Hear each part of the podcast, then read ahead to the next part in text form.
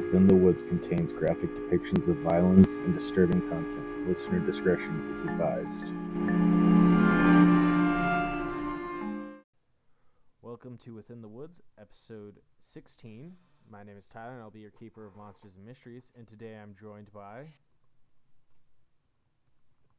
I guess I'll start. The, I'm Gray, and I'm playing Dr. Alfred Armitage.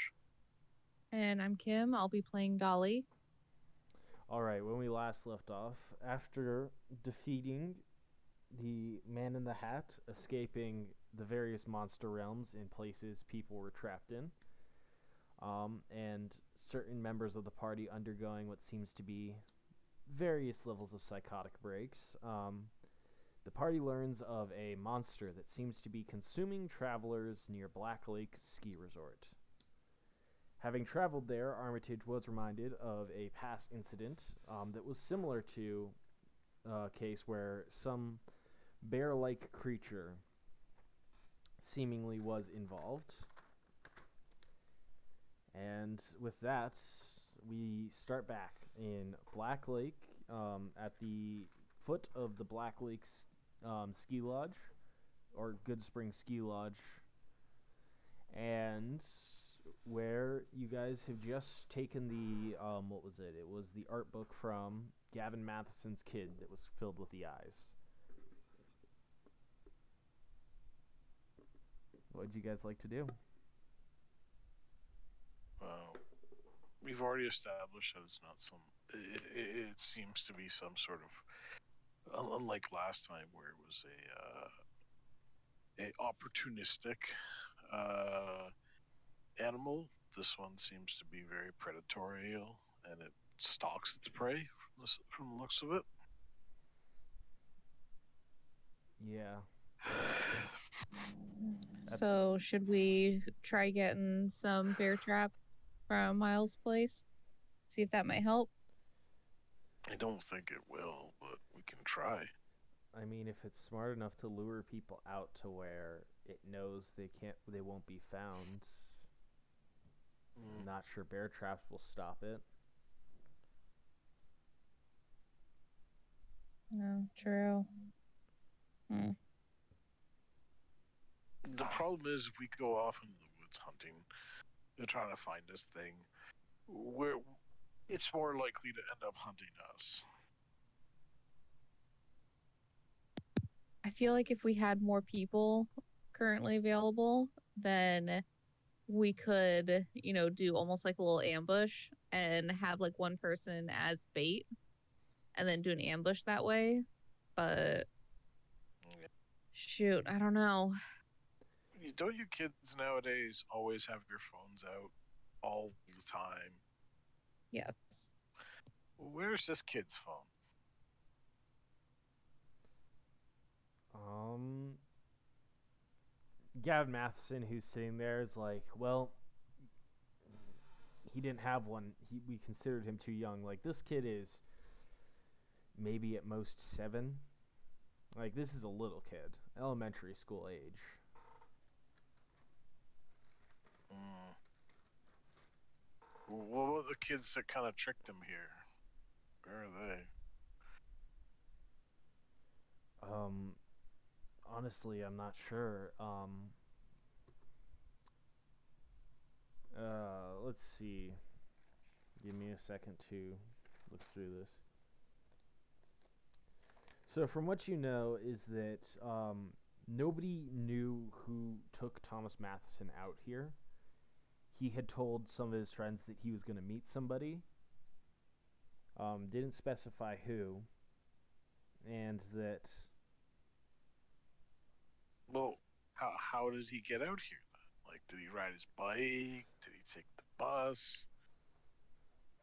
Um, best guess I could say is that he walked, but I mean that's still a pretty far walk away from the elementary school. I no mean, kidding. that's the hard part is that at the end of the day, our last known point of contact with him was at the elementary school, and now he's out here.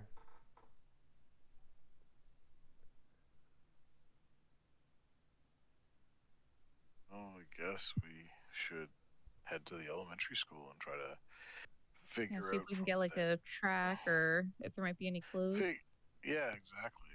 Like if if he knew he was headed here, if the if the boy knew that he was heading here, he clearly would have had to have figured out a. ro- This is way out there by comparison to the school.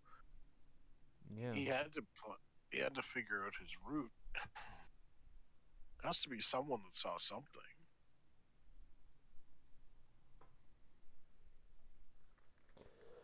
That's very well true. Um, I mean, you probably talked to the other kids. I know that um, they might have seen something.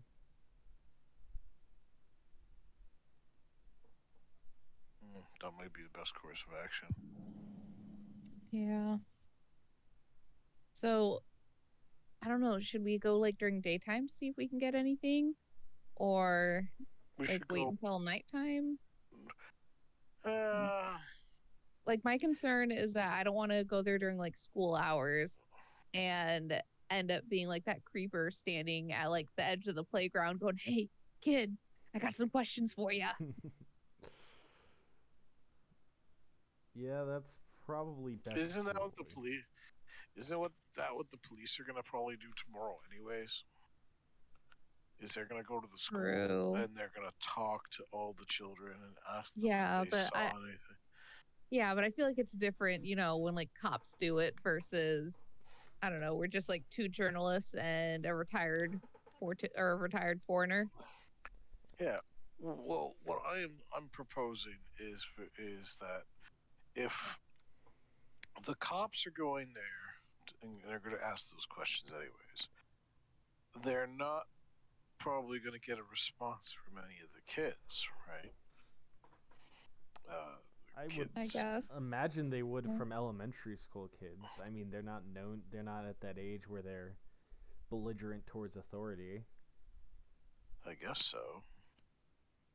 Um, then why don't we let the police do their jobs in doing that part of the investigation, and um, we go after school tomorrow and see if we can pick up any clues. I know that that means that the trail has been cold for over 24 hours, but I'm inclined to think that if we go there now and we start snooping around, with the police realizing that that's the last point that he, that the, the the boy was seen at before he ended up out here, uh, we might end up losing what little uh, credibility we'd have with the authorities. Now, what we could do is a stakeout at the school. I mean, at some point they had Um. to talk to the kid, and Yeah. I Mm. mean, nine ti at least five days out of the week, he spends most of his day at the school, which means they must have at some point. Well, who was his favorite? Who was his best friend? Um, the deputy sheriff sort of pops in. Um, Thomas was always kind of a loner, kept to himself, as far as I Mhm. know. He never really had friends over. You know what? I got an idea. So, what if we go talk to his parents first and we say that we're going to be writing an article about him going missing and all that shit. I am his. And dad. then, Yeah, I'm his. Yeah. sorry, no, no, she, she's gonna, sorry, she, is his father. gonna, You're like, crazy. Okay, yeah, but like she she's gonna like pull him like pull um uh, pull Arthur aside a bit and be like, "Hey, listen. How about we make sure that we talk to his parents? We get permission to go talk to the school and his teachers through the parents. And then we talk to the teachers, we talk to the students, all that jazz. And then we gather what information we can. And in the meantime, it will probably take a day for everything to get through. So we do a stakeout after we're done talking to his parents. I still think we should just let the authorities deal with it for the moment. All right, we can let the authorities deal with it. Well, it, he kind of like makes a gesture towards the deputy. It's like Mhm. it's his son. If it were my son, Yeah. I'd I'd want to be doing the leading the investigation. Mhm. Wouldn't that be Not- a conflict of interest, though? I think Eh, it might be seen as one, but It's a small I mean, town. it's a small enough town, you know? That's Yeah, true. like it's a small enough town, so they might be able to look the other way, so long as he doesn't get like hyper fixated on someone. Yeah. It's a small town. We, we, we like everybody knows everyone, which is weird. That this this boy uh, didn't have any friends. Well, I mean, there's always that loner in the group, but I mean, maybe however, though, it's just more of um, that doesn't have any close friends, just school friends. You know, oh, if all he has is school friends, that doesn't bode well for his home life, though. Yeah. I I just had a thought. Rather than questioning the people at the school, why don't we question the people who they like? like this may sound like a, a stretch, but there, there should be around the school. There's often uh, around any old school. There's often a bunch of uh, a bunch of houses, right? And those houses uh, are doesn't matter who owns them. You're bound to find somebody whose kids are always trekking across their front and they really really really hate it because it's just a because it ends up they they end up uh, trampling a path across that front lawn just to make you just to easily get from point A to point B right so they're constantly on the lookout like a like a like staking out to make sure the kids stay off their lawn I should know. I'm an old man. That sort of thing is is is our bread and butter.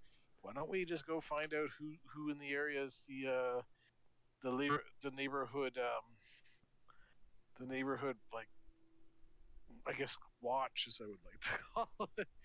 Whoever keeps an eye on uh, the kids, so they stay off their lawn and have a better uh, like think they're delinquents and all that, and ask them what they saw. Because chances say they've uh, th- th- they have a vivid memory of what happened that day. True. Very true. Hmm.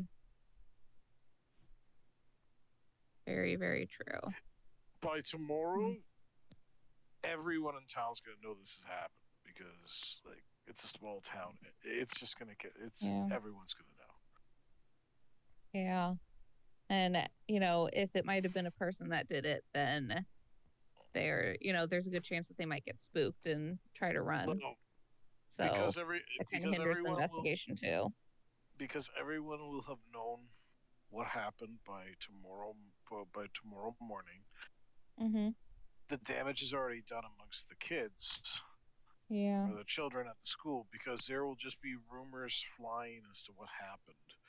And if they're that young, they'll have a hard hard time determining what is what is just a made up story and what they heard that's actually the truth and they're going to fill in the gaps with their, true. their imaginations. Yeah. I mean, remember the satanic panic in the 80s? Mm, You know? Kind of a similar thing, I think, might end up happening. You yeah. got kids going like, yeah, this happened. And, you know, what is the truth? hmm Very true. So, what's our next move? Well, are we sure it happened here and the the body simply wasn't moved here? Uh, well, Gavin Matheson says, um, well, to be honest, we during our initial search we found no instant, no evidence to show that the body's been moved here, but Well, that's uh, that's good to know. and you would notice, um, he says, I mean, having looked at the body, it looks, you would notice that there is, it's consistent that they were attacked on this trail, and that, um, they were attacked on this trail, and that this is where the attack took place. Maybe we should just. I, I looked at Dahlia and said, maybe we should just follow the trail back towards town, see if we can figure out where whatever it is started following him. Should we investigate the body Very before true. we do that? Absolutely. Um, if one of you is investigating the body, roll investigate a mystery. Um, I think that you should roll investigate a mystery because, you know, you you have more experience with bodies. Okay. Let's see here. Investigate a mystery. All right, you have hold two for two questions.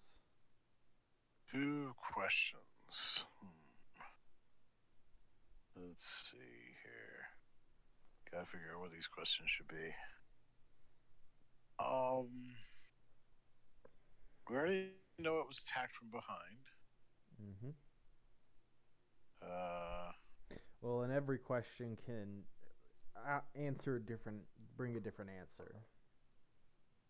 what are we miss? Like, basically, what is being concealed here? What are we missing?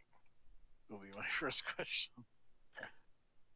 So you would notice when looking at the sort of tracks in the area, hmm there is a single set of tracks that walks up to this area that looks to be child's footprints. hmm Um, you know, very small disturbances. Then there's another set of tracks that goes down that is looks to be maybe they're older, maybe anywhere from you know high school to adult, but the fact of the matter is is you don't know where the adult tracks came from, how they got here because there's no sign of them beforehand hmm and you don't know and of course you know where the kids tracks stop So the, the older tracks just sort of appear out of nowhere. Hmm. Okay. you would know that other than on the trail um, if they came from somewhere else from the trail it'd be much harder to track them because the woods themselves um, tend to be a lot more less dirty and more overgrown with plants which would make tracking harder Okay. So if I go back to where these adult tracks started, um, and I examine the uh, tree line on either side of the path, where does it look like the undergrowth was trampled? mm, i would say probably to the west side All right. Uh, I'm gonna hold the other one for now, okay if it's if possible. Yeah. I'm gonna bring. I'm gonna wave Dahlia over. Um, can I? Let's see. Um, can I? Hmm, Can I try using sight on the um, tracks, mainly the adult tracks? They seem totally human. The Mm, so okay. at the very least, the tra- the wa- the act of walking wasn't magical. okay. Damn. Um, can I go back to where the tracks appear and see if I can, I guess, investigate it or use a sight or something? Um, try to figure out like how did these just appear? Okay investigate a mystery. Hold one. seven. Um you know what? Uh what sort of creature is it Whatever this thing is, it's humanoid. You follow the tracks Mm-hmm. and you notice that, like Mhm. Armitage did, that it seems they came from within the woods themselves, um, surrounding the Mhm. mountain. So that's Mm. whoever was there was waiting off Mhm. the trail for the kid to arrive before attacking him. Meaning they did not come here with him, Hmm.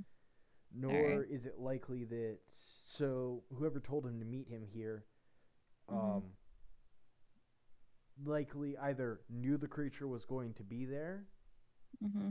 or is the creature themselves. Oh, I- Well- I, p- I point out to Dahlia, this west side here of the trail, the um, Mm-hmm. undergrowth has been trampled. Mm-hmm. So that's where whoever it was that was following the boy Mm-hmm. came out of the woods.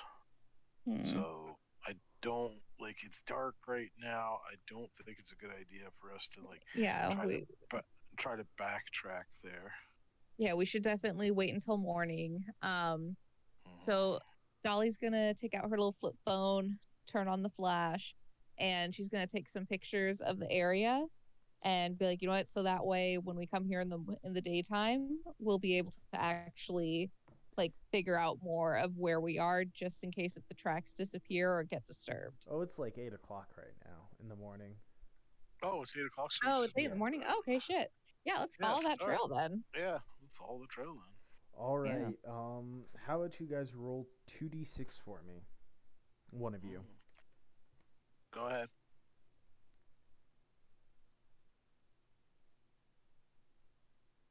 Nine. You really shouldn't let me roll those dice. With the nine, You you eventually follow this um, trail into the woods, and I would say about 20 feet in, the underbrush gets so thick you can't tell where it has, um, where the it had been moved or not been moved at this point. So you would lose sight of the trail after about 20 feet. Maybe whoever it was didn't come directly from the woods, but rather they simply were hiding in the underbrush in wait. You would note, um, Dol- Armitage, this would occur to you, is that about from here you could get direct access from the road that runs along the ski lodge. Oh, so this isn't far from the road. Yeah, This where we are. So maybe they went directly to the road. Hmm.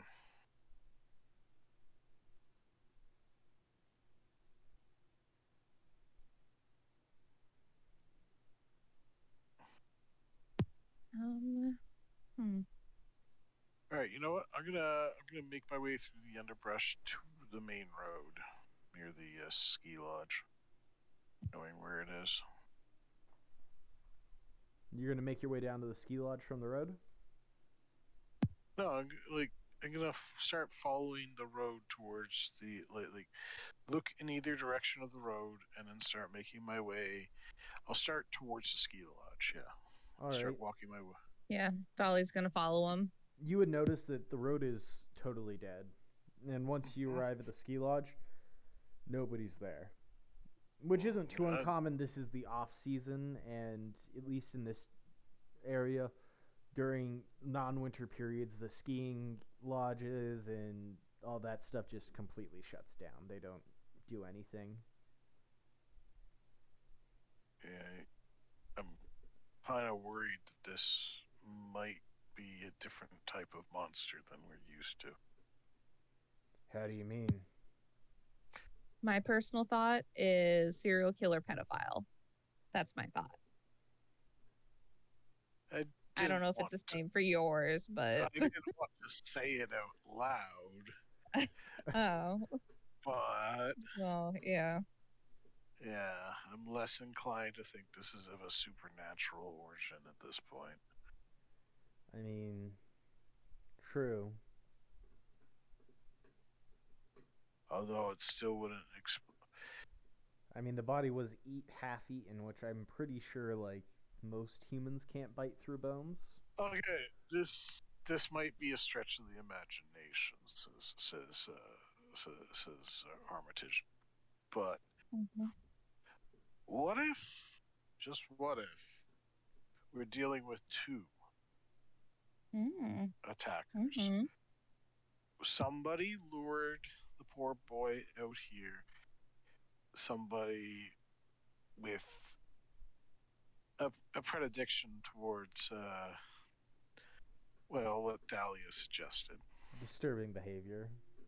hmm And they were waiting in uh, in hiding for the boy to arrive. But what if something else got to the boy first? Hmm. I mean, that's a plausible theory for sure.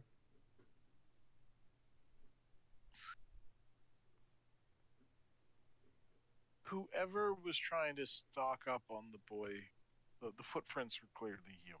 But if it wasn't working with the whatever attacked the boy, why would the thing let it walk away at that point? Um, maybe it came out uh, like so what if? What the scenario I'm kind of putting together in my mind says says Doctor Armitageous.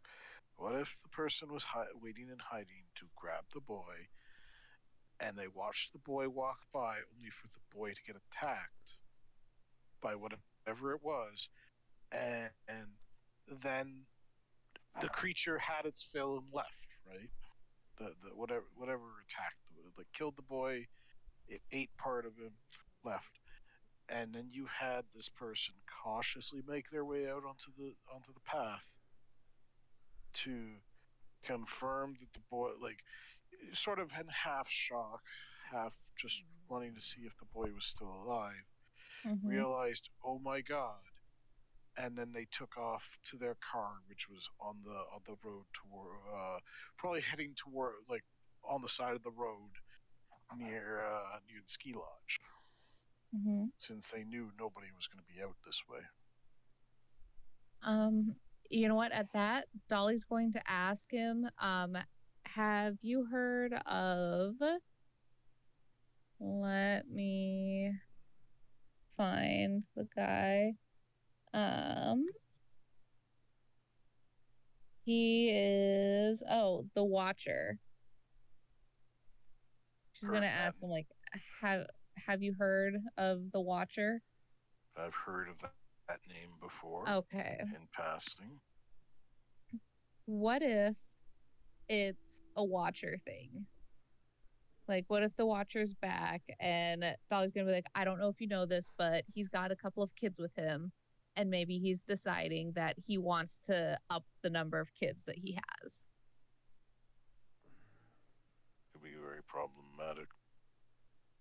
I that makes sense, but I think my one issue with that is is that the Watcher seems to be kind of the top dog, the apex predator, if you will. Mm-hmm. I mean, even the Whisperer, which seems to take some interest in the for- Black Lake National Forest, where it seems most of his activity is concentrated, he didn't Mhm. make any actions until the Watcher was well and gone after a few months. Yeah. Okay, let's assume for a moment, since all the disappearances of children in this town have been attributed to something normally of a supernatural nature or the like, let's assume that my I- idea holds merit for a moment.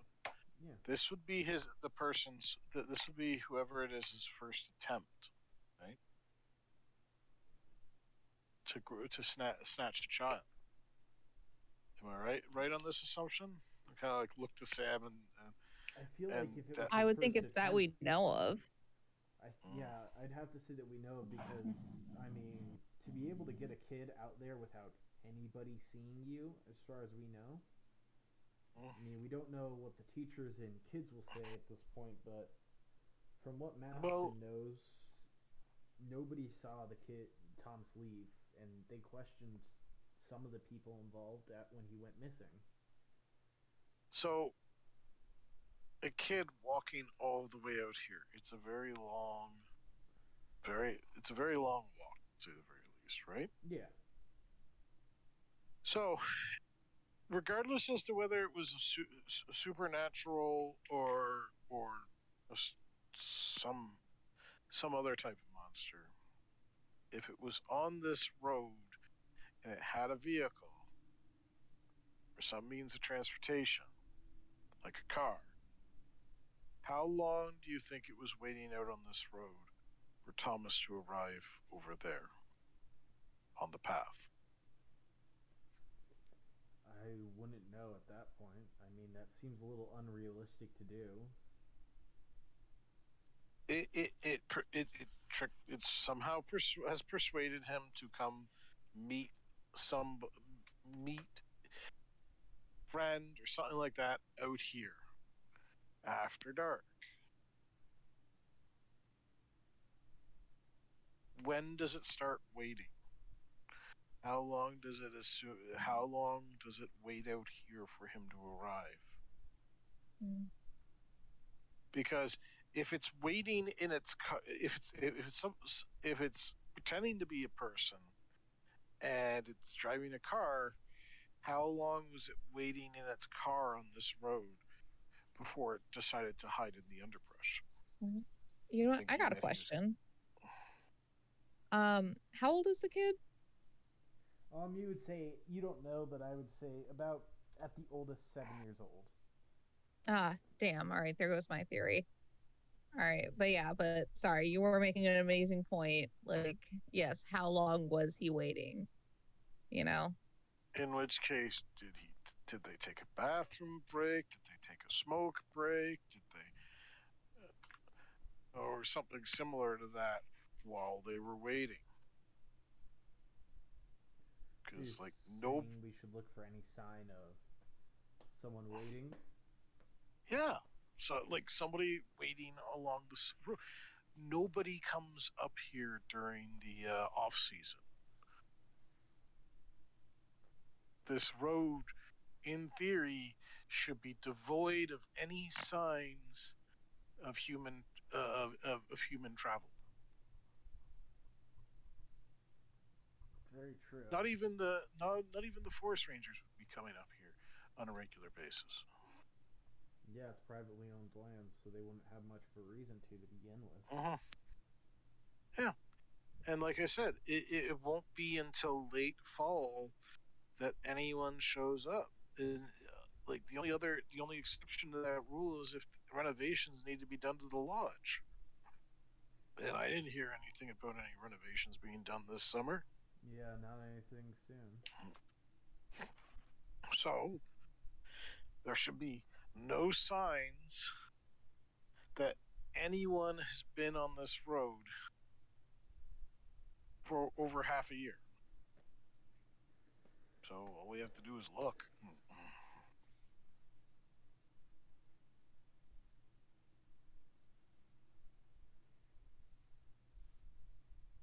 With that, I guess the good doctor starts walking back down the road away from the ski lodge, keeping his eyes on the sides of the road. Um, why don't you roll investigate a mystery for me?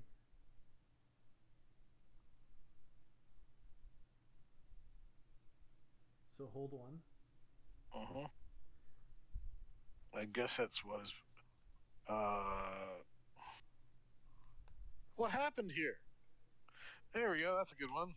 So you would notice that this is a dirt road, which um, so Uh-huh. it hasn't been paved. Um, but you do notice there, which means that if there was a car on this road, there would be signs of one. You know, tr- Mhm. tire marks, stuff like that. There's no Mhm. sign of a car being having been here anytime recently. Okay. That indicates no vehicle. Gotcha. However, I will say, you notice that um, towards the underbrush around the area that you um, would, you know, looks like someone might have entered. You notice caught on a few trees. Um, it takes you a bit to notice this, but just bright red hair, like not like um, you know a ginger hair color, like as if they were blood red hair color.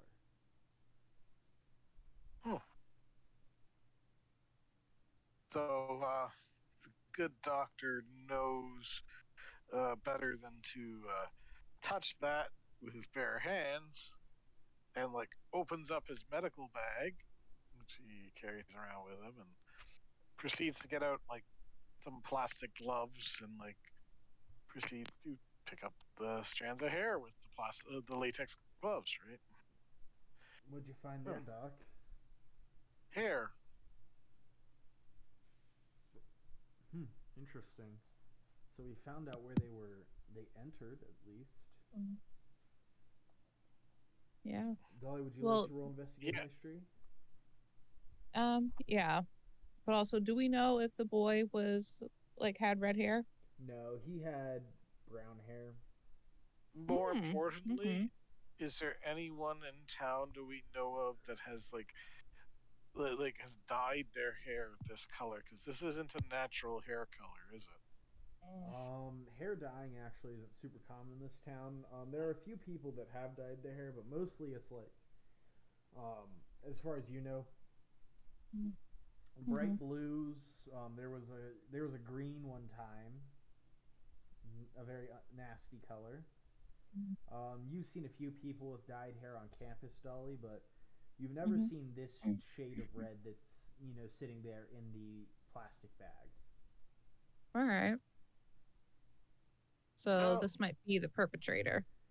Yeah. And oh, Dolly, can- with your sight, um, you would notice that each of the hairs is Mhm. tinged in this blood red mist. A very familiar Mhm. mist, if you remember how you looked when you first met that being in the woods.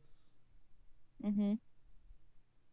And you All right. look down at your hands and see the same mist currently curled Mhm. around your arms and your body. Alrighty. Um, well, I rolled a 10. All right, you have hold So, two. two. Alright. Um,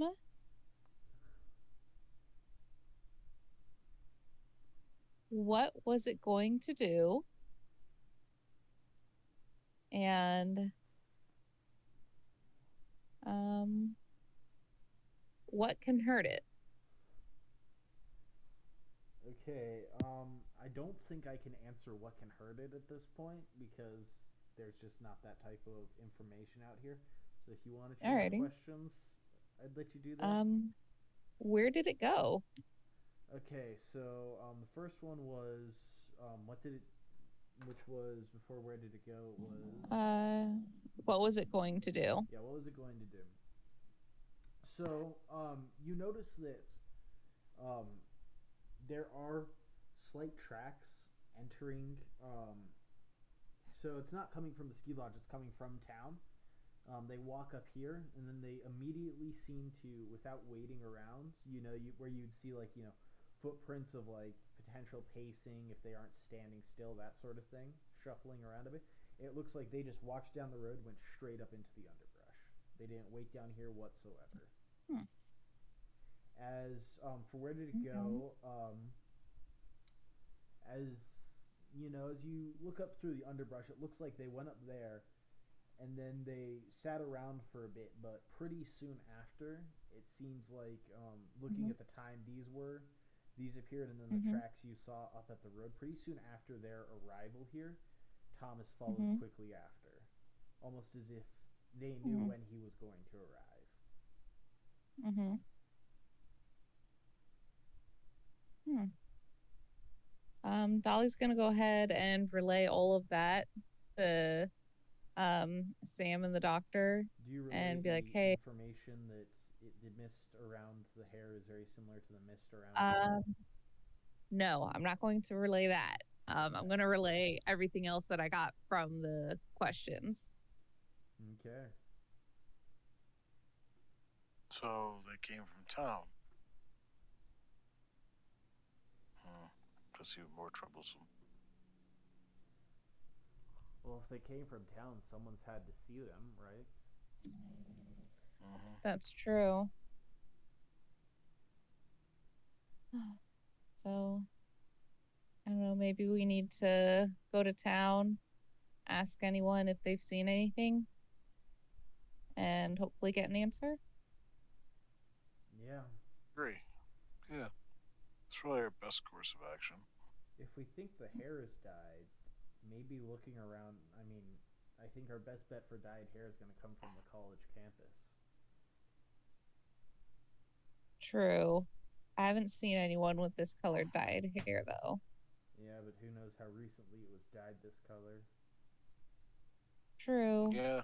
True. All right. Well, why don't I leave the e- investigation at the college to you two? After all, it's like a, an old man going around asking a bunch of college students a bunch of questions is going to raise too much suspicion, and we might spook our perpetrator. Instead, why don't I take a sample of the hair and see if I can get any information off of it from um, fr- from my friend, my, my former pupil at the uh, at the morgue. Maybe we can find out uh, whether it's like also who. might be able to gather information from an autopsy too. Yes, indeed. Sounds like a plan. All right. We can All all right. meet up for a late lunch at the local diner. Hey, that's doable. All right. So, um, as you head out, um, Armitage, you let the you guys let the deputy sheriff know what you're off to go look through, follow some clues. Um, we will Mhm. follow. Um, since it'll be a bit before your body arrives, we will follow Dolly and Sam as they arrive on the college campus. What's your plan? All right. Um, let's see. It's dyed hair. Um, is there an art department? Yeah, I would say it's it's a community college, so there's probably you know pretty much a department for most of your basic stuff, though they're all pretty small. Okay. All right. Um, I would say let's go to the art department first, and then if we don't find anyone with that color hair, then let's try to see if we can find um I keep wanting to call her Liz, but what's her name? Lacey? Um, Lex. Lex. There we go. Lex. Yeah. So if we don't see anyone with that hair color in the art department, we go to Lex and be like, hey, do any of your cult members have hair dyed like this? All right. Um, as you head to the art department, um, you don't find anybody there. Um, most of the people seem to have. Um, they don't really dye their hair. It seems mostly. Um, but they are wearing interesting clothing choices, to say the least. Um, All right. However, as you're headed out of the dep- art department, you notice um, from the literature department, um, well, historical department, I would say, um, there is a young Mhm. man with um, a bright red shade of hair. Um, Oh, I'm gonna follow the shit out of him. Um, would you like to? Uh, let me think. Roll a sharp roll for me to see if you recognize him. Mm-hmm.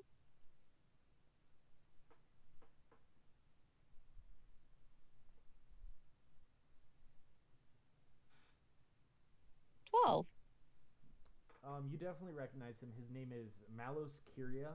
He is um, a student who is majoring in, well, wanted to major in um, anthropology and this that study, those studies. He is, Mhm. to say the least, kind of a weird dude. Very antisocial, keeps to himself. He has a few friends here and there, but Mhm. um, you know he's an out of towner for sure. He definitely didn't grow up here. Um, Mhm. but mm, from what you know, um, he pro- hasn't been known to be violent. I mean, there are a few people who actively pick on him, so Mhm. it seems strange that he would be he wouldn't be violent towards those people yet. But you never know, of course. Mhm. Yeah, you see him wandering All around campus, almost waiting by a bench, looking up every once in a while and glancing around. All right. Um. You know what? She's gonna point him out to Sam and be like, "So, uh, do you know? Do you think we should just sit and wait, or should we approach him right now?"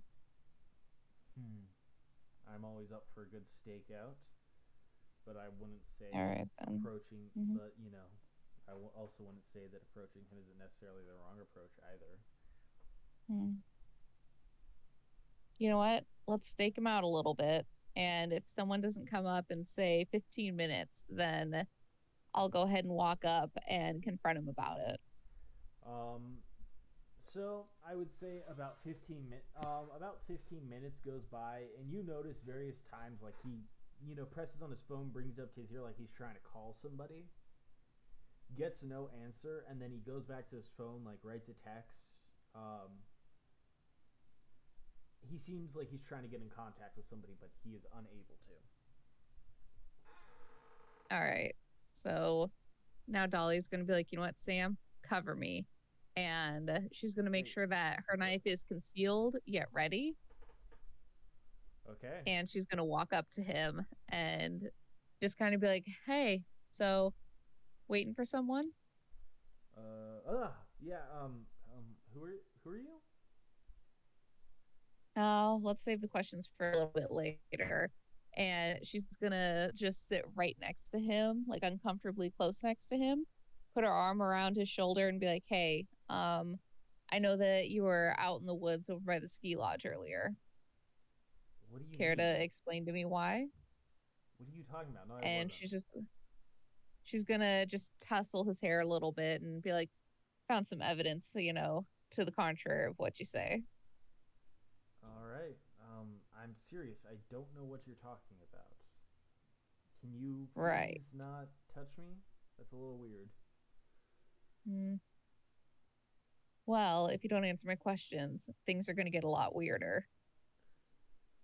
I don't like the sound of that. Damn right you don't. And she's going to be like, So, do you mind actually answering the question? At least, you know, who are you waiting for? Um, I'm waiting for my friends. Uh huh. Does your friend have a name?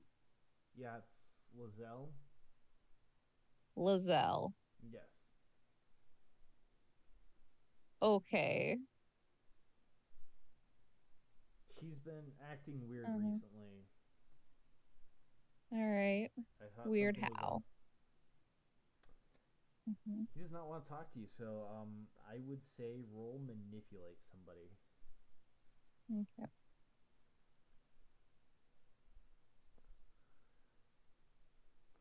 Mm. Ooh, six. Mark experience. Yikes. Um, and he just looks at you and is like, "Why would I tell you that? Like, it's not your business." Um, you know what? She's gonna pull out her imp stone and be like, because this is why you're gonna sell me. Okay, seeing you pull this out, Sam sort of walks over and is like, um, let's just leave him alone, Dolly. I don't think that that is the right decision to make, motioning to the crowd of people on the campus right now, some of who are now starting to look over to see Mhm. what's going on. Um, and she's gonna be like, okay, you know what? You know, you know, I'll talk to you later, man, and just walk away with Sam. And she's gonna look over at Sam once they're a little bit further away and be like, dude, like, why'd you call my bluff like that? I wasn't gonna actually do it. You know, as much as I'd love to believe you, I some of your guys' plans aren't the greatest, most well thought out plans. So yeah, I know. It's better to be safe than sorry. All right. hmm And um, you would notice that um, Malos, depending on how much you're paying attention to him at this point, he probably waits for like Mhm. another five to ten minutes before he seemingly just gets like makes an annoyed face at his phone and then just walks off. Okay. And Dolly's gonna look over at and so can we follow him now? Yeah, we can follow him. All right, let's do it. A rock that makes an eyeball. All right, all right. And um, while this is happening, Dolly, can you roll 2d6 for me, please?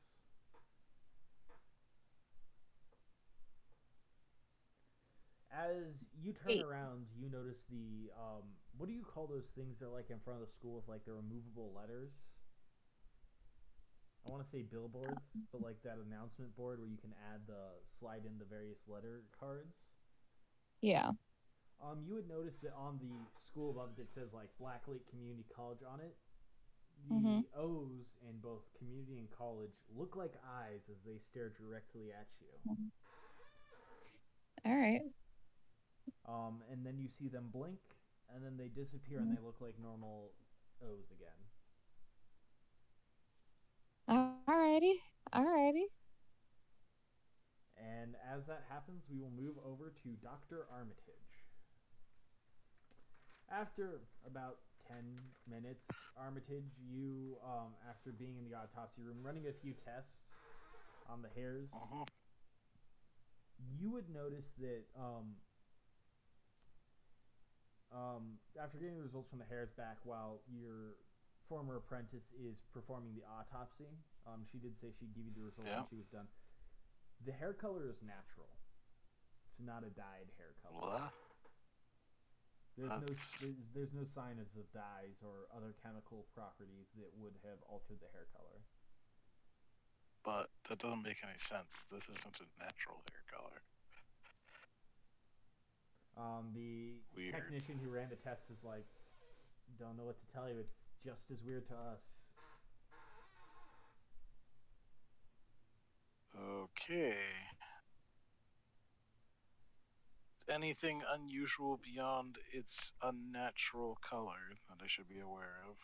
Um, you would notice that the hair sample seemingly degrades quickly as um, the after being hand after about um, ten minutes of being exposed to I don't know what to call their testing machine. The color nat the color lightens significantly, almost to a normal gin color of a normal ginger person's hair.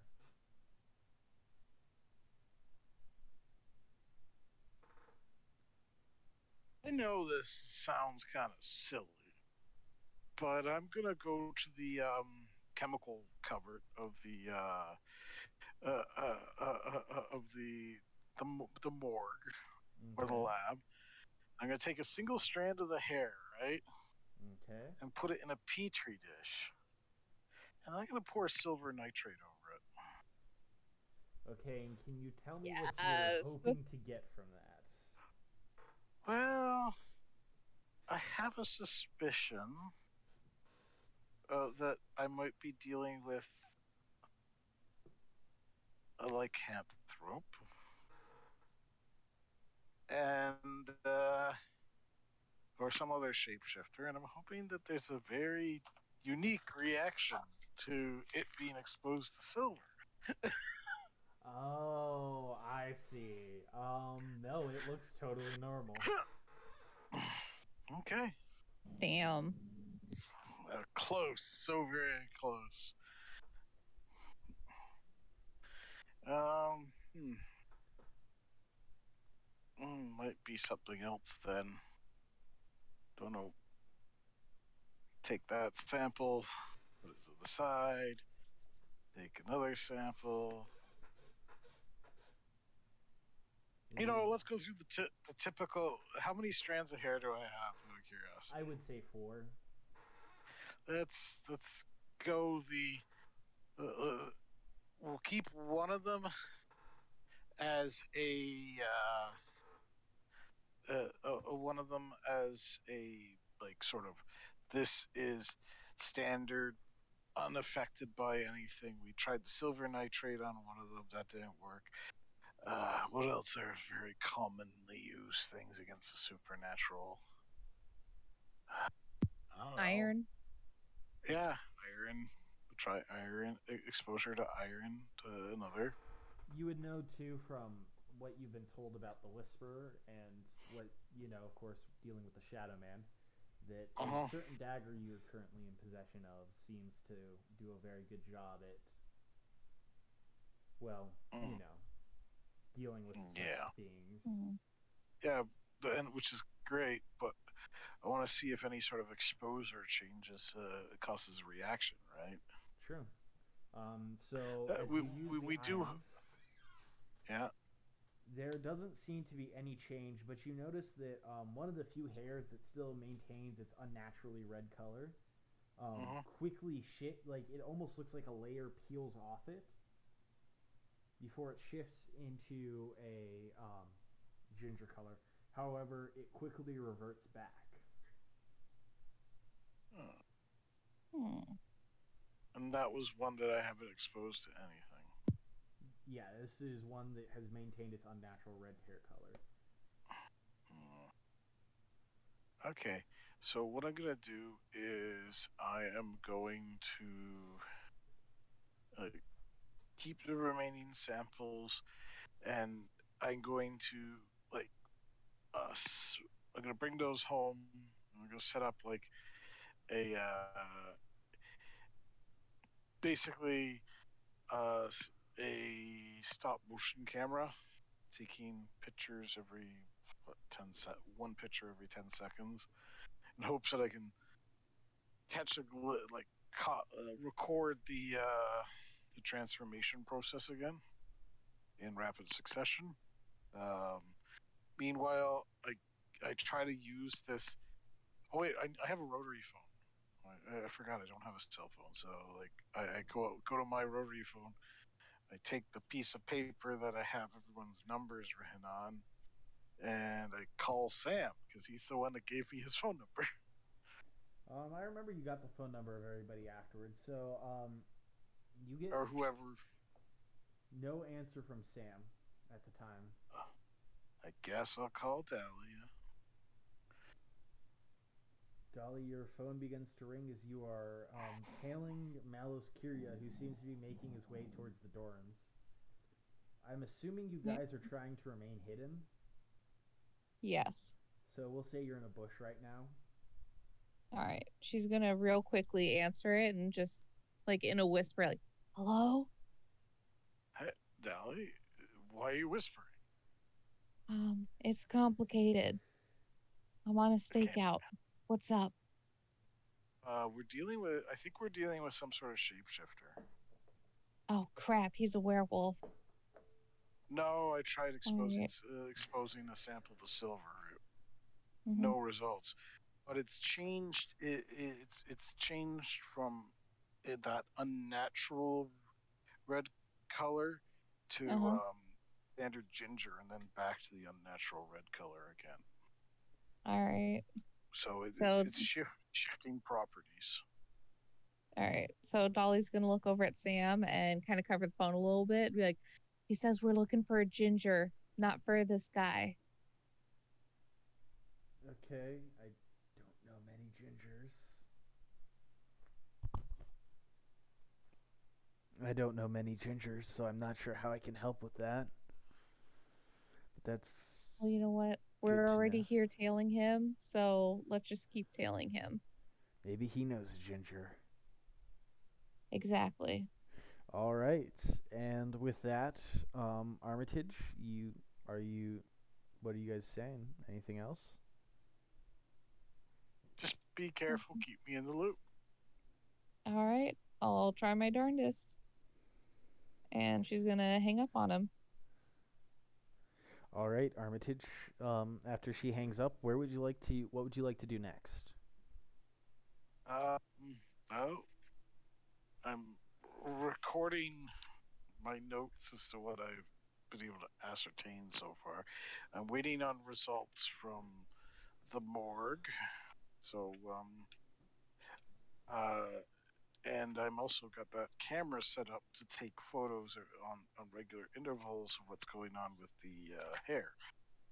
I think I'm gonna go make myself a tea and then do the crossword.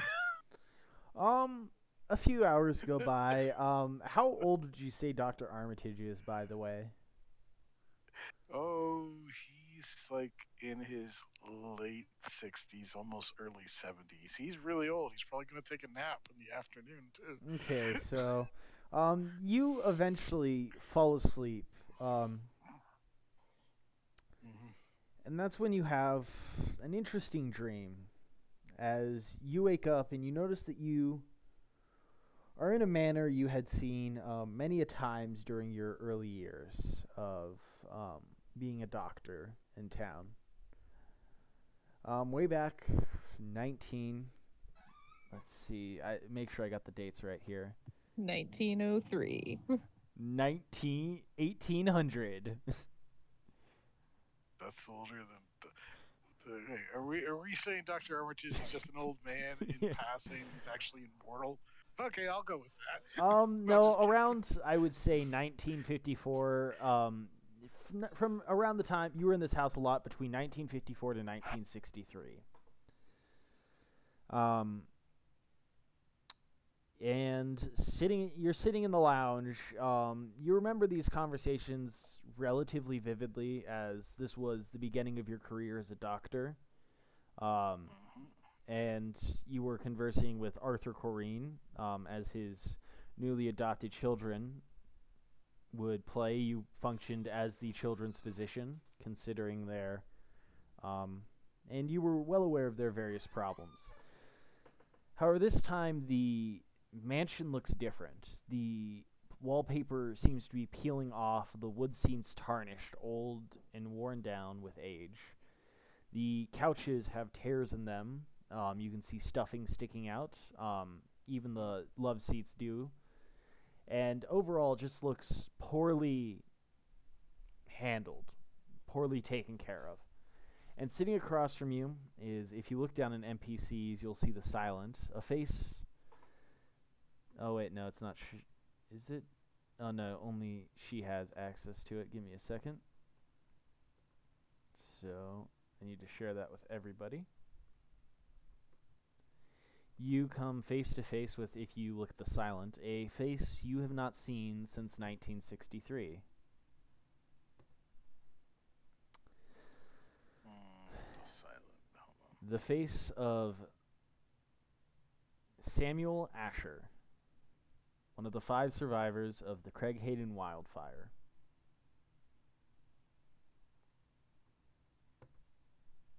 And the boy who only in 1963 disappeared along with his five other children, leaving the adoptive father Arthur Corrine broken and seemingly alone, as his wife committed suicide soon afterwards.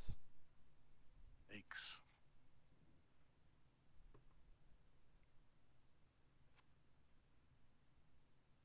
Hmm.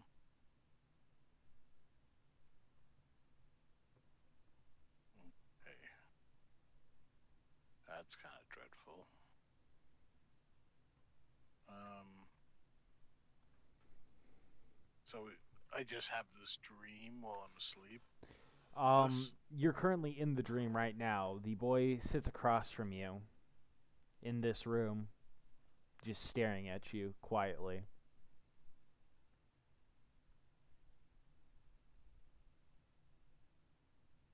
I kind of like look at him, go, uh, Samuel. Hello, doctor. um, is kind of looking around the travesty of the room. This is kind of unexpected. Father hasn't visited this place. Vi- rarely visits this place anymore. Of course, it would look old.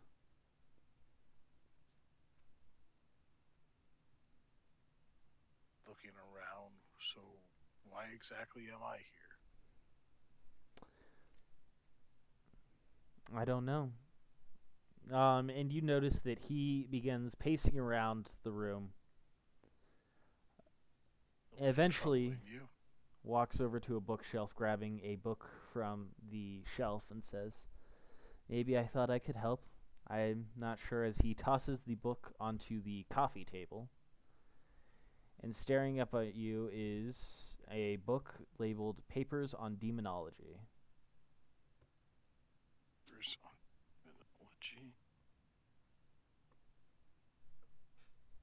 I'm surprised.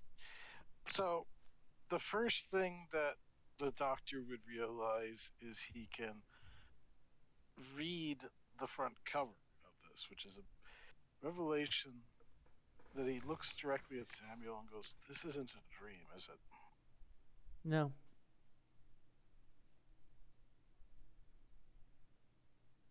So he slowly picks up the the book and starts flipping through it.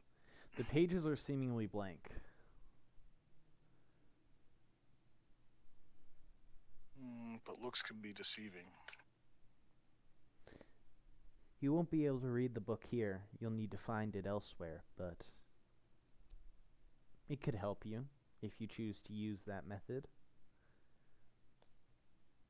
Hmm. It, you said if. I take it there's a price to be paid if we do.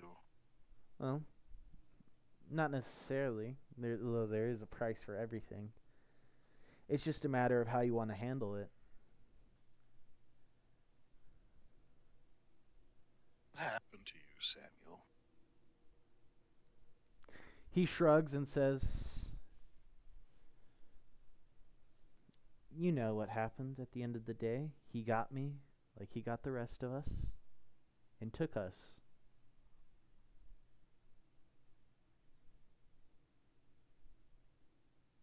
Who, who got you? I believe you call him the Watcher.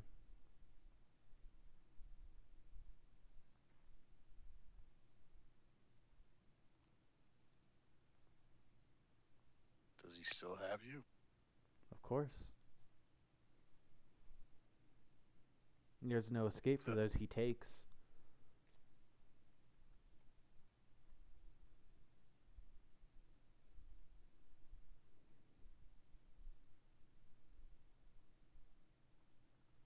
I am luckier than the others, I guess, in a way.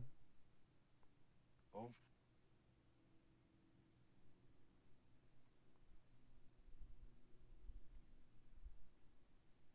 So, And with that, the vision fades as you hear a voice say, Doctor, Doctor, wake up. As you are faced with your assistant, whose name escapes me. oh, Um, uh, Dr. Rachel, Rachel Edos. Edos. Yeah, Rachel Edos. Edos. Yeah. Doctor, are you okay? Uh, Ah. Just resting my eyes. Yeah. You seemed somewhat distressed. Well, I finished the autopsy. Oh, and what what did you find? we found traces of saliva. We're giving it to um, the police so that they are giving it to a friend, forensic um, scientist to run tests on it, see if we could get a DNA profile of it. But um, other, other than that, there didn't seem to be much. I mean, compared to what we you would have seen out there, I mean, half of the body was eaten, and cause of death was well seemingly from what we can tell um an a, a bite an attack to the back of the neck that paralyzed the boy instantly. I mean really killed the boy instantly but i mean i guess you could say at the very least he didn't feel any pain of what came next but Hmm.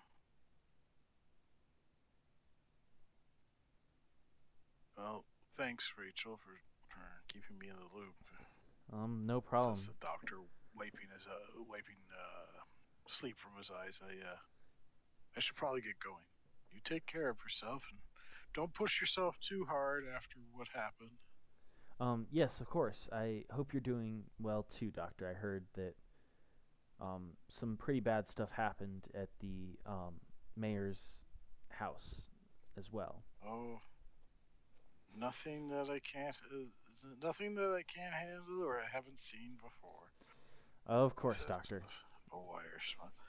And with that, the doctor like tips his hat and uh, proceeds to get up, and he's making his way to the college. All right. Um. All right, and as you do that, we move to Dali and Sam, who are still currently following uh, Malos Kyria.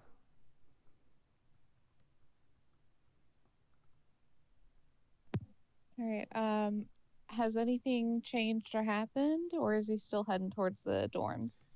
Um, I would say this is about. Mm, this is sort of the time while he was sleeping, sort of doing his crossword puzzle. You would have arrived at his dorm by now. However, you haven't seen any sign of anybody else. Mm-hmm. Hmm. Curious. All right. Hmm. Um, you know what? She's gonna wait. Gonna kind of stake out his dorm and see if anyone will show up.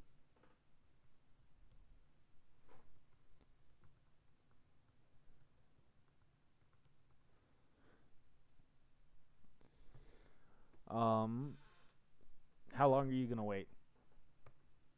Um, you know what? She's willing to wait a couple of hours. All right, a couple hours go Two by. at the most. Okay, about two hours go by, and there's no sign of him leaving. All right. Um.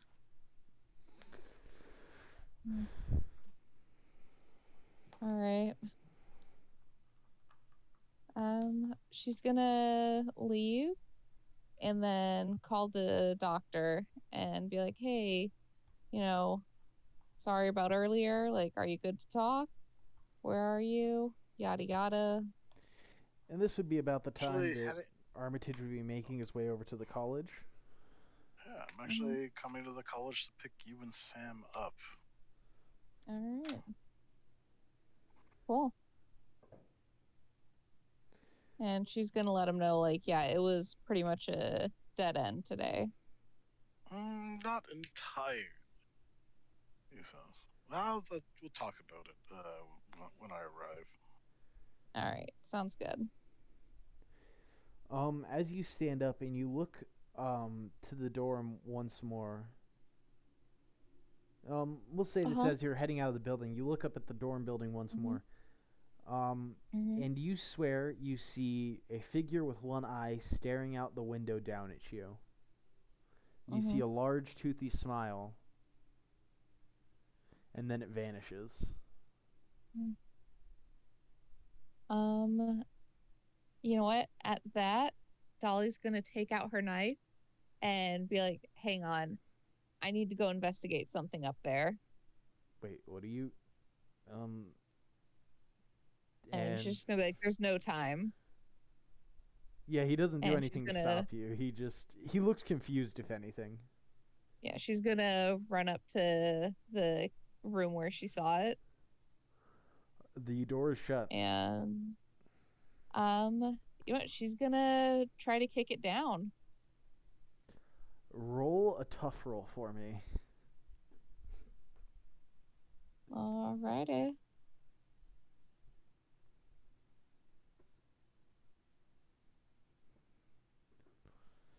Um, 13 with a resounding amount of power, Mhm. you kick in the door. Um, as you see a young blonde woman and a gut with black hair, um, both seem to be half naked, sitting on the couch in the usual Alright. position. Um, the girl looks up at you. What the fuck?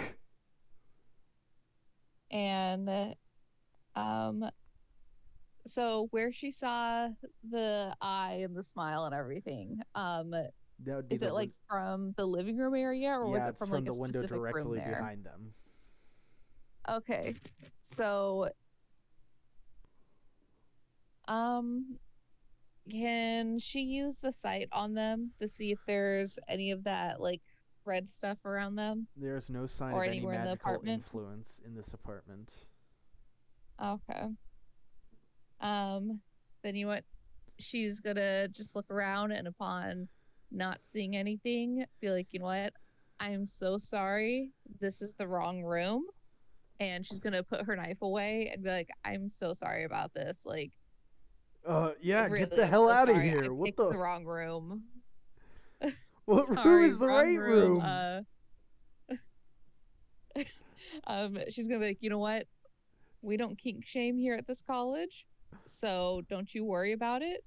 But this is the wrong room. Uh, have a fun time. Be safe. And again, so so sorry. And she's gonna close the door behind her and walk on down. And hopefully, no one follows her. Um, I would say no. Nobody follows you. There was like one person who like peeked their head out of the door and saw a crazy person with a knife staring down two half naked um, people and decided that that was not their business. All right. Playing it smart. Um, however, you are greeted by a um, very annoyed Sheriff Thomas Mhm. Hanson and a fuck's the sheriff doing here? what do you think he's doing here? I don't know. Who just kicked Why in sheriff someone's door? He's got that quick of a response time? The college is like a, less than a five minute drive from here. It's literally just down the road. He's got that fast of a response time, though. My god. There are children being kidnapped, so you know you want to be on high alert at this point. Kidnapped and eaten. You don't really want those that to happen anymore. All right. Um, as he looks to Mhm. you, hmm I thought you guys were done with this crap. She's gonna say, like, I'm so sorry. I thought I saw something, and my apologies. I was wrong. And she's gonna try to walk by him. You know you're gonna have to pay for the damages on that, right? Um, I, uh, you know, last I heard, um, college kids get crazy here. So, I mean, is there any proof that it was me? There are cameras in the building, ma'am. Okay, then. Um, so I attend this college. They will have my information on record, and they can feel more than free to send me a bill. Please, don't do something like this again. I'm begging I you. will try my darndest. Yep, I will try my darndest to make sure this does not happen again.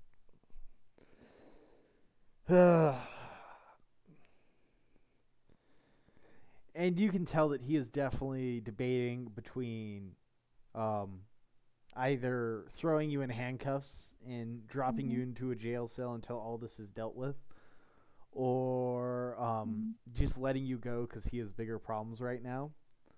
And around this time, um, Dr. Armitage, you pull up to the college dorms where um, you had been notified to meet them at. I just, it's like, huh, I must be early. That's new.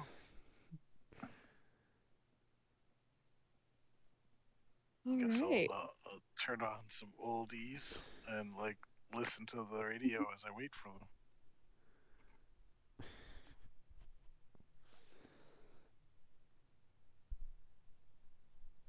What would you like to do, Dali? Um, I mean, did she get out scot free? He's still looking Like, at you, like he is letting seeing what your next move is going to be. I think. I don't think he's Um, made a decision on what he's going to do. All right. Well, she's gonna be like, all right, well, so sorry to bother you with all this. I will let you get back to your job. And she's gonna try to walk away. I think he just sighs and walks towards the building and um, leaves you alone for now. He knows how to get a hold of you if he needs to. All right, great. And yeah, um, she's gonna look for the car, and when she sees him pulling up, she's gonna just kind of yell at Sam to come with her and hop in the car. All and right. tell the doctor like, go, go, go. All right. Um, doing so. Right. Turn, turns the ignition, and I'm going at maybe 15, uh, 15 miles an hour. Mhm. Let's hope the sheriff doesn't change his mind at this point. Where would you like to head, Doctor Armitage? Uh, we're heading to a certain abandoned manor. All right. Um, and what would usually be less than a ten-minute drive somehow manages to be turned into a forty-five minute drive. Mm-hmm. As um, Dali, accurate. you pull up to a fully abandoned, familiar manor. Um, she's gonna look at Sam and the doctor and be like, "You guys, holy crap!" and explain to them the one time she was there and like, yeah, you know, there was like these kids and like explain where she's seen it before. Um, I can't remember the specific instance if she was asleep or if she stumbled there. You stumbled there Was she in once during the first mystery. Um, you ended up there once. That's where you met. Um, I that no, that's not where you met. That was I think the second time you met Richards there. Um, you ended Yeah, up there I once so. in the um, second mystery, which is Mhm. where you found, and then which is where you found the journal, where Richard found the journal. Um, Mhm. then you She's been here a lot. then Miles ended up there, and then you ended up in Mhm. here in the other world where you found the very rundown version of it. And yeah, since then you have not visited the manor, but there's been many trips to Mhm. this humbled abode. hmm Um, so yeah, so she's gonna let them know, like, hey, you know, uh, I've been here before. Here's the issues I've been experiencing with it. Hmm. All right, and this is also where you found um, Sam super zoned out after you escaped the other world. Oh yeah.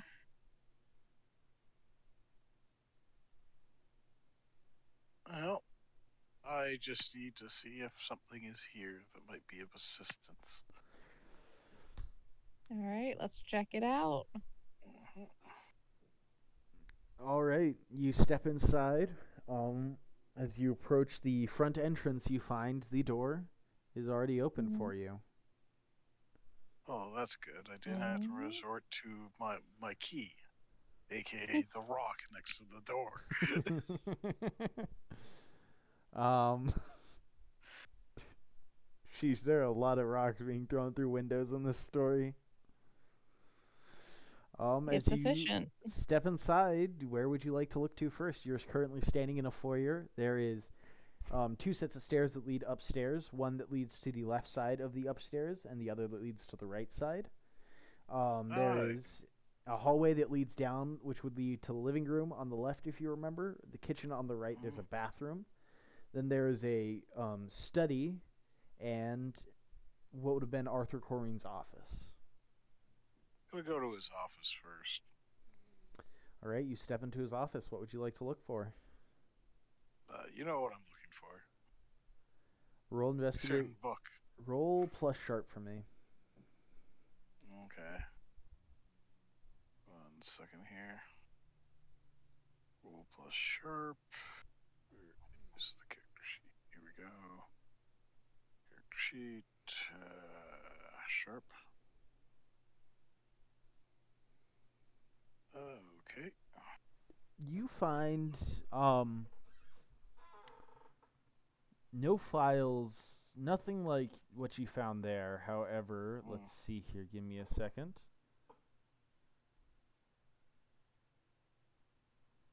Okay, give me a second. I need to figure out what it is.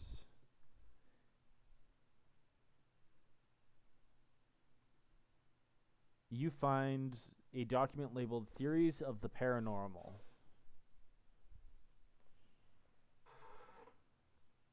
Pick it up. Flip through it a bit. Just tuck it under my arm. It's not what I'm looking for, but I'll take uh, I'll take it anyways. Um, do you fully read it? No, not at the present. Okay. Much rather get it somewhere, uh, somewhere with good light and uh, before starting to read it in full. You also find not that. Um Let's see here.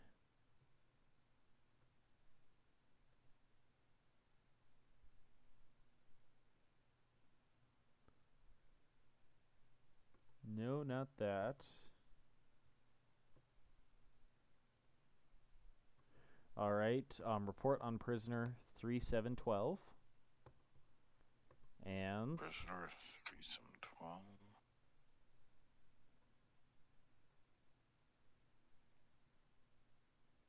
and then missing dagger report nineteen forty six. Hmm. I Got a good idea as to what the missing dagger report is about. And reports. Nope, not that one. And then that should be it.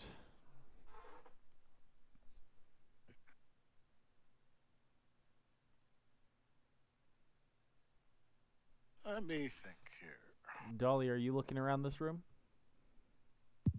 Absolutely. Roll plus sharp for me. Okay.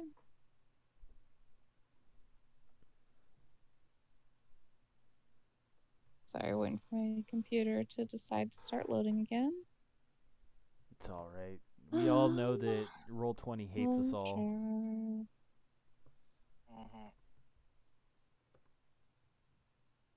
There we go. Ouch. Got a six. Not rolling good today.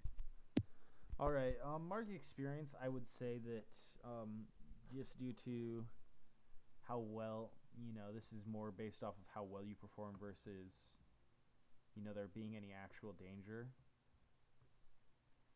So you find two reports, one labeled "Report from Arm- U.S. Army Investigators," and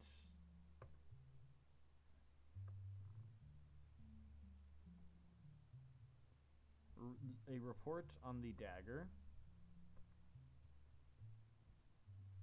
Mm-hmm. And finally, reports on the Rift 1945. All right. Um, uh, she's gonna flip through them real quick and just kind of like gather them all up and tuck them away in her jacket. And are you reading through them fully, or are you waiting? Um, no, she's just flipping through them real quick, like so that way she can get like a gist of what it's going on. Okay. Um, but from what you can tell, they have no relation to at least your current um, prerogative. All right. So then she's gonna just hide them away for now.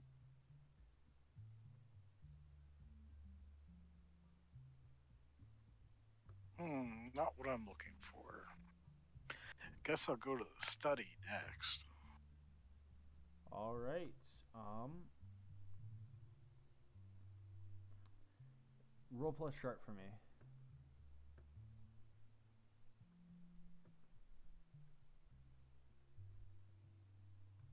Here's a question: Who actually owns this house still? Arthur Corrine never sold it, so it's still in his possession. But he never comes back here, does he? He visits rarely, but um, yes, he rarely comes to this house anymore. Hey, there we go. Water's right. Let's see, what do we got? An 11. Okay. As much as I would love to award an 11 with something great, sadly, there is just not much to find in here. I mean, um, you knew this study was his wife's study who worked as a nurse at the hospital you did. That's actually how you knew each other. hmm But um, you know that the room was mostly cleared out, and put into boxes that clearly haven't been moved or touched since 19 since her death.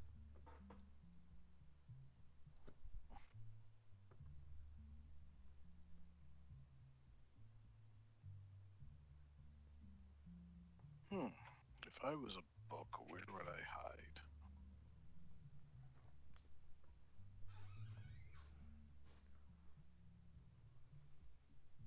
All right, children. Uh, look at the salmon Dali. We're on a scavenger for a uh, a book if that I remembered that uh, was in uh, the good uh, Mr. Corrine's possession. And I'm hoping that it's still here in the house. It's his, his Mhm. uh, a book called Papers on Demonology. If it's a Mhm. book, wouldn't he keep it on his bookshelf in the living room? Or it might be in a Uh, private study. It's not the sort of book that you would have out for uh, everyone to see, right? Well, you know how With- he was. he's never been the most Eh, we can try. secretive about his affiliations with the occult. Fair enough. We might as well take a look in the living room then. All right, as you um, step into the living room, roll plus sharp for me. Okay. Eventually, I'm gonna fail miserably.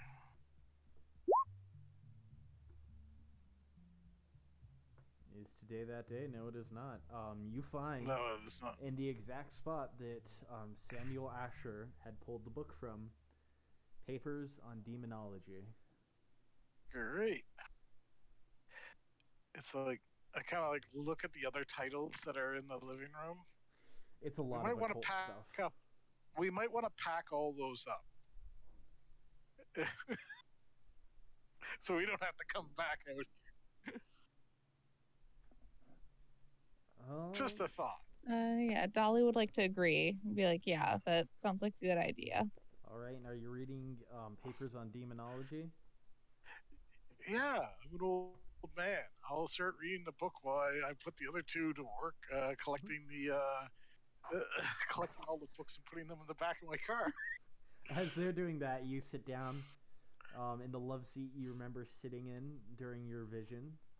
Um, you flip through it, and most of it you can see like Corrine has made notes on like this is fake. This, um, you know, there's no evidence that this creature doesn't exist until you end up about halfway through the book on a book called The Chained. Um, the overall docket is short, however, it reads um, notes of interest that Corrine seems to have taken note of is um, a demon of immense power um, and completely unnamed. This is a demon of immense power and is completely unnamed, which um, you would gather from the rest of the book would be very important to knowing a demon's name is considered the most powerful thing. So for it not to have a Mhm. name is knowing a demon's name gives it, you a lot of power over it. So for it not to have a name, um, it is said that merely gazing upon the demon could cause someone to go insane. While there are many rituals to Mhm. summon this demon, um, it's said that um, to seal away the demon, there is one that can seal away the demon's influence. This ritual requires a pentacle drawn in iron, salt surrounding the circle, five candles at each point, and or the object and or person under the influence at the chained in its center, and the blood of the innocent, um, which once again from the rest of the book you would determine to be a virgin. Um, and all participants in the ritual must be chanting, "Begone, O cursed one! Return to the from the realm you were banished to by the wise king so long ago." Four times.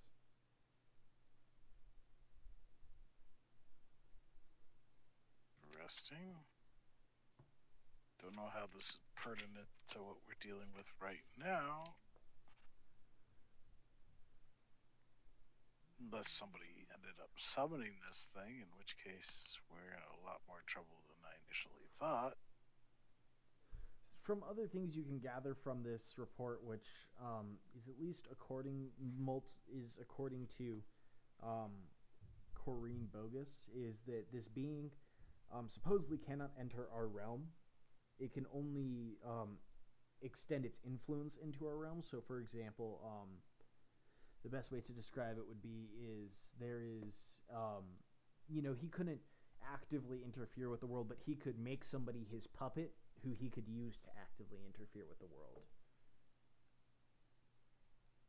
And that um, his influence can cause various transformations of the body and um, intense hunger. But other than that, um, it's you wouldn't have any idea of how this is connected to your current predicament. No, it's good to know these things. Are they, done packing all the books away? As um, you look up, you look back down at the paper, and you notice that the eye in the center, which is said to be a symbol of the chained, um, Mhm. you notice the eye looks at you, it blinks, and I need you to roll two d six for me.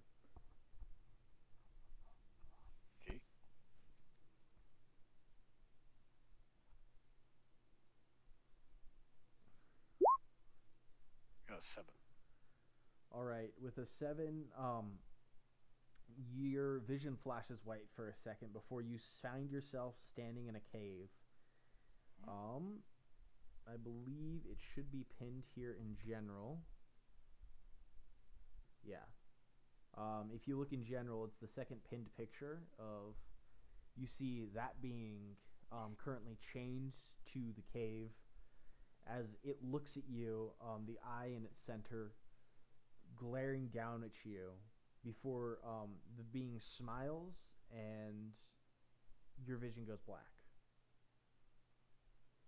As Dali, as you enter in, making going to pick up the next set of books, you notice that Arthur Corrine is currently sitting motionless in his chair. Mm-hmm. Um, she's gonna walk over to him and, you know, just kind of mutter to herself a bit, like, "Oh my God, please don't let this be the moment that I find a dead body." Um, and she's gonna kind of wave her hand in front of him a bit, in front of him a bit, and be like, "Hey, hello." he doesn't respond, but like as you're waving your hand over his face, you can see like he is breathing. He's not Mhm. dead, but he's just Okay, he seems to have fallen unconscious for some reason. All right. Um, you know what? She's So- gonna. Out of character, gonna- I'm more shocked with the fact it's Arthur Corrine. At least that's what you said it was. Oh, sorry, I meant Alfred Armitage. sorry, that is my fault. I uh, there are too many old people. um, she's gonna go ahead and look at the book that he's reading and try to grab it from him.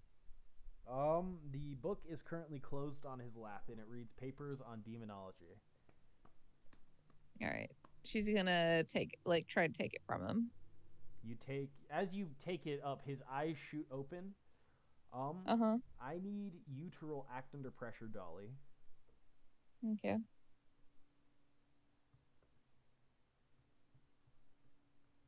I would say with a minus one four, but considering this is Oh God. considering this is an old man, you know, any off guardness would be off put by the fact he's an old man.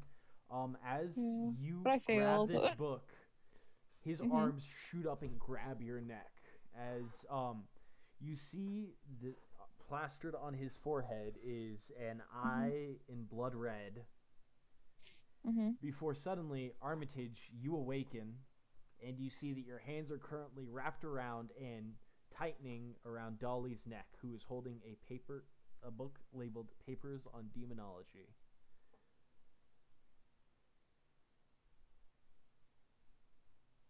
What's going on? I let go immediately, obviously. Okay. What's, uh, what's going on? Um, you know what? Dali's gonna go ahead and just kind of swat the book at him a little bit while still holding on to it, and just, you know, she's gonna call him, um, you know, she's gonna be like, "Oh, you know, what the hell, you fucking freak," and then just walk away with the book. Like she's gonna like storm away, like she's quite obviously pissed about it. All right. And as um you do that, Dali, um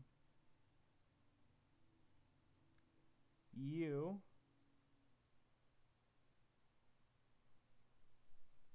suddenly hear a deep gravelly voice whisper in your ear. You know it's your fault he did that, right? Um, she's gonna continue walking away, and Just like everything that goes wrong is your fault. yeah, she's gonna just keep walking away and just kind of mutter to herself, like, you know what, like, I'll end up fixing this. You'll see. You're gonna be screwed over, and you're gonna be sorry. That's a bold statement. How can you screw yourself over? Well, I guess you've done that plenty of Oh, times. Oh, watch me. you can always go lower. um, Armitage, what are you doing? He's still a little shooken up by the idea that he almost almost strangled the poor girl. Uh, he's just gonna go go to his car at this point. Just sit in the driver's seat. All Try to regain his composure. His hands are probably shaking violently still. Okay, um, doing that, Sam would eventually, like, once he's done moving in, like, sit down. Everything all right? You two seem bit shaken up. Um, Dolly's gonna try to kind of inconspicuously, like, you know, she's gonna sit more in the back, like closer towards all the books, and she's just gonna start like flipping through the books, kind of like nonchalantly and casually, and be like, you know what? Um, let's just get out of here. I feel like there's just a lot of work ahead of us. And as she's like flipping through the book, she's gonna try to like casually slip the demonology book into her jacket. Okay. you know, I guess her um, bag. I feel like she would be wearing a bag at this point. You know? I would say roll act under pressure.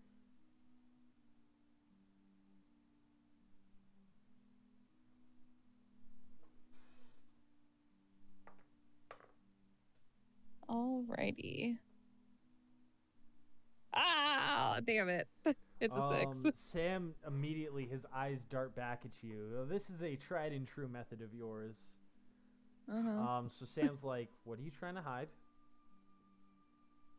Um, she's just kind of kind of feel like I'm not really trying to hide anything. I just saw a book that I really wanted to read a bit more, and he's already got so many other books for us to comb through. I figured just me checking out this one book of interest really, you know, I just kind of wanted to be the first one to actually flip through it, read it, and figure everything out. Um, Armitage, while this is happening, you would. I'm assuming. Do you look back to see what she's, what Sam thinks she's trying He, to hide? he he's just too shaken up. He doesn't Yeah. like even if he saw it, he wouldn't say anything at this point. Okay.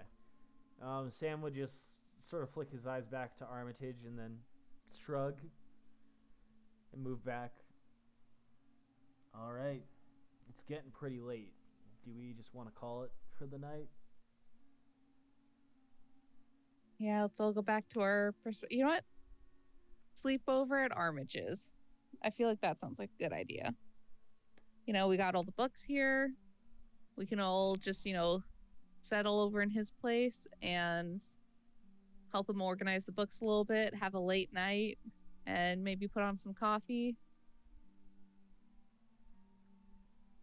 Um, Uh, I guess. Or not. We could all just go to our respective homes and deal with this tomorrow. yeah, I think that might be the better course of action. Seriously, like, did something happen in there? Like, you both look. Well, Armitage, you look pretty shooken up. Um, Um, Dali's gonna kind ju- of touch her neck a little bit and be like, "Uh, yeah, some stuff did happen, but I feel like it's nothing the paranormal can't explain. Hopefully, you know, hopefully you're not having like a senior moment." let's just. Uh, I just want to get home. I'm, I'm, I'm tired. Says Yeah, the uh, doctor. Okay. So, assuming you guys set off, um, and eventually you arrive home, um, to your respective houses. Do any of you read the reports you found at Arthur Corrine's house, or do anything before you head to bed?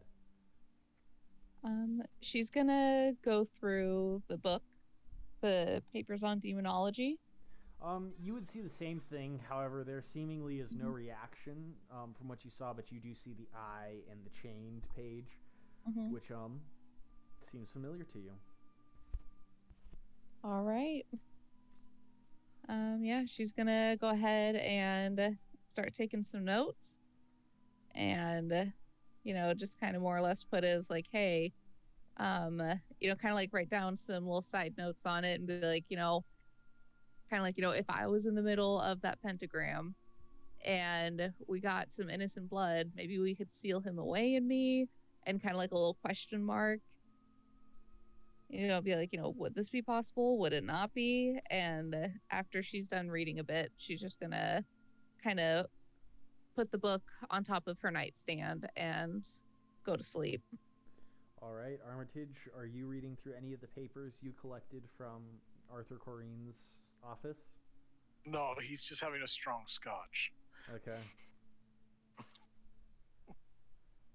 He's still pretty shaken up. All right. I got a question. Is he a pacifist? Or did Yes, the moment is. just really shake him up? Okay. No, he he's very much a pacifist. Like, Okay. He swung at a supernatural thing with a, a, a Mhm. scalpel, but that was about it. Yeah. That's All the right. most violent he's been in a while, guys. Yeah. Okay, this is going to be the side for everything that Armitage found.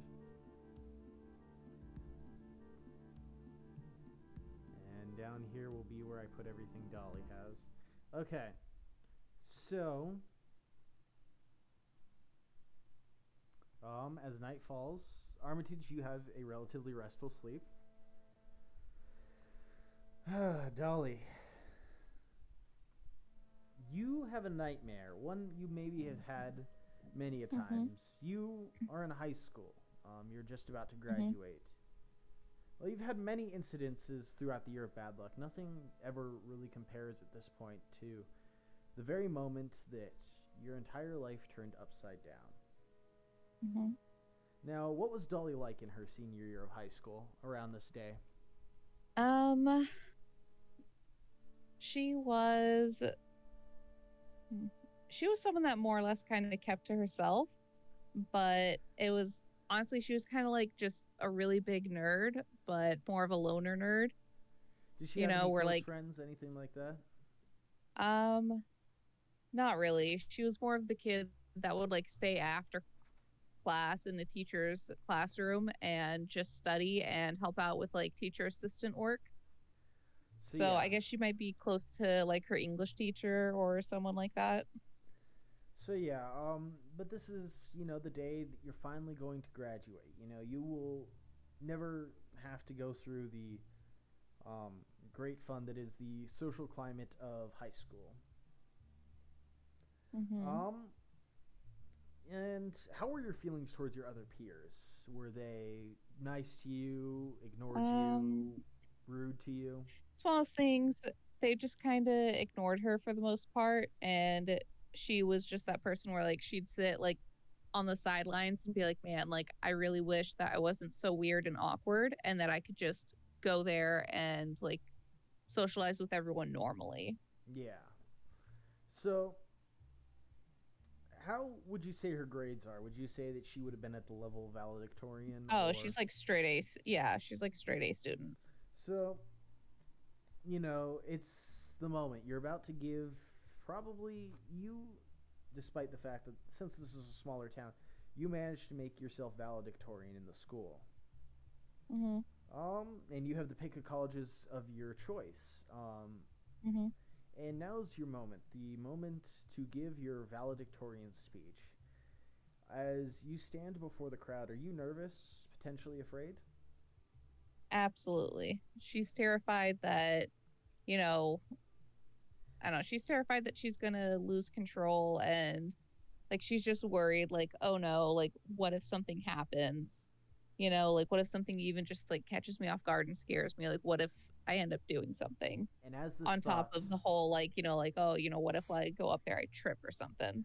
As this thought crosses your mind, you hear loud groaning. Mhm. Your eyes instinctively shoot up towards the rafters, fear coursing through your veins as you um, wonder what that sound is, as your gaze is followed by many other students. And that's when it happens, when the, um, what do you call the, sca- the scaffolding above the school suddenly collapses in.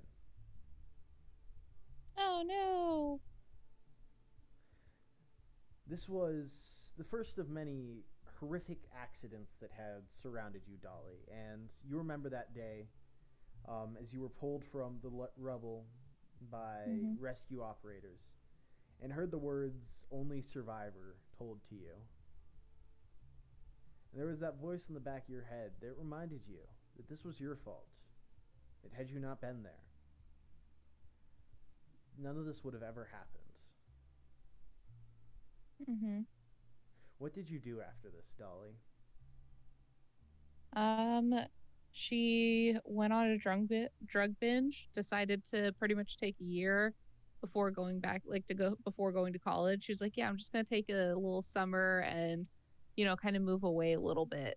And instead of going to any of her colleges that she picked, it's more of she just goes on like a drug binge and ends up in like some random town and is like, you know what? I think it's been enough time. I need to try to get my life together. And then she'll just enroll in that, you know, like that town's community college. And the process just continues to repeat itself. Did you ever keep in contact with your parents afterwards or during this period of time, or did you just cut contact with them? Um, she would occasionally like send a little postcard, be like, "Hey, I'm over in this town. Um, you know, hope to hear from you guys. Hope everything's good." And I'll leave this up to you. Did they ever respond? Um, hmm. you know, I would think at the beginning they would respond, and then after a little while, they just kind of stopped bothering. Yeah. And you awaken as morning comes. And we will pause right there.